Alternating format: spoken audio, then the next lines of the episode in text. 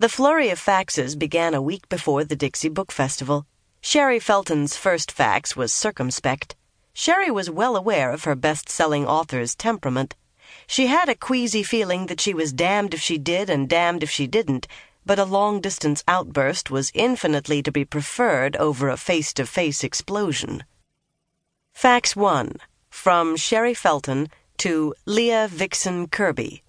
Dear Leah, Biddy Maxwell tells me a Georgia publisher named Kenneth Hazlitt has approached her with an idea for a novel, a steamy sex and tell piece, all about some famous Southern writers and their indiscretions at a conference.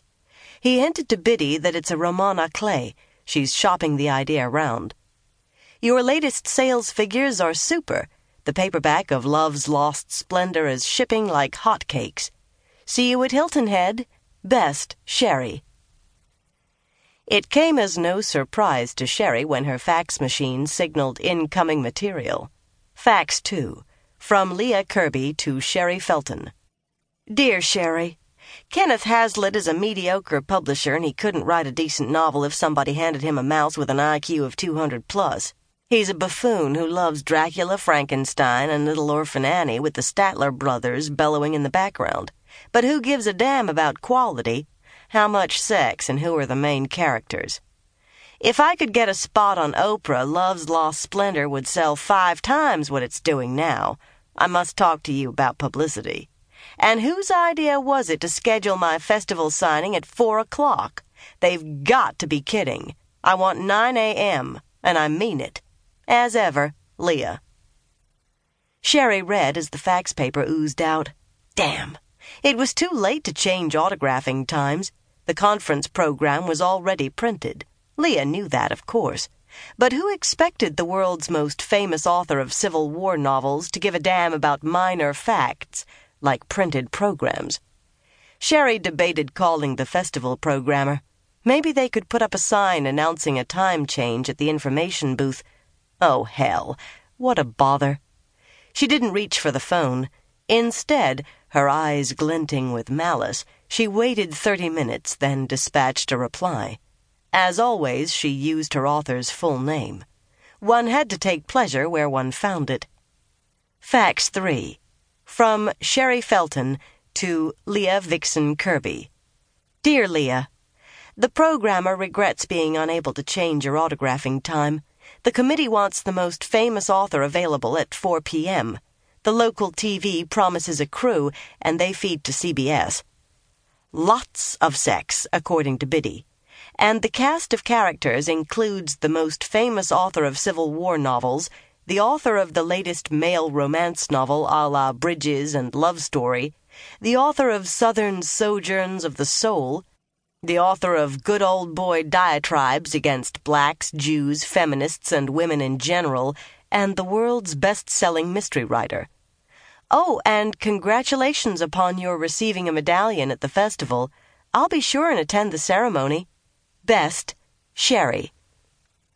Fax 4 from Leah Kirby to Alan Blake, Missy Sinclair, Jimmy J. Crabtree, Emma Clyde. Dear fellow medallion honorees, FYI, Kenneth Hazlitt is shopping a proposal using thinly disguised, if disguised at all, characters patterned after all of us. Remember Winwood? The sorry bastard. Leah Kirby. Fax 5. From Emma Clyde to Leah Kirby, Alan Blake, Melissa Sinclair, Jimmy J. Crabtree. Dear fellow honorees, I smell a medallion sized rat. Best regards, Emma. Fax 6. From Errol Beatty, publicist, to Leah Kirby, Emma Clyde.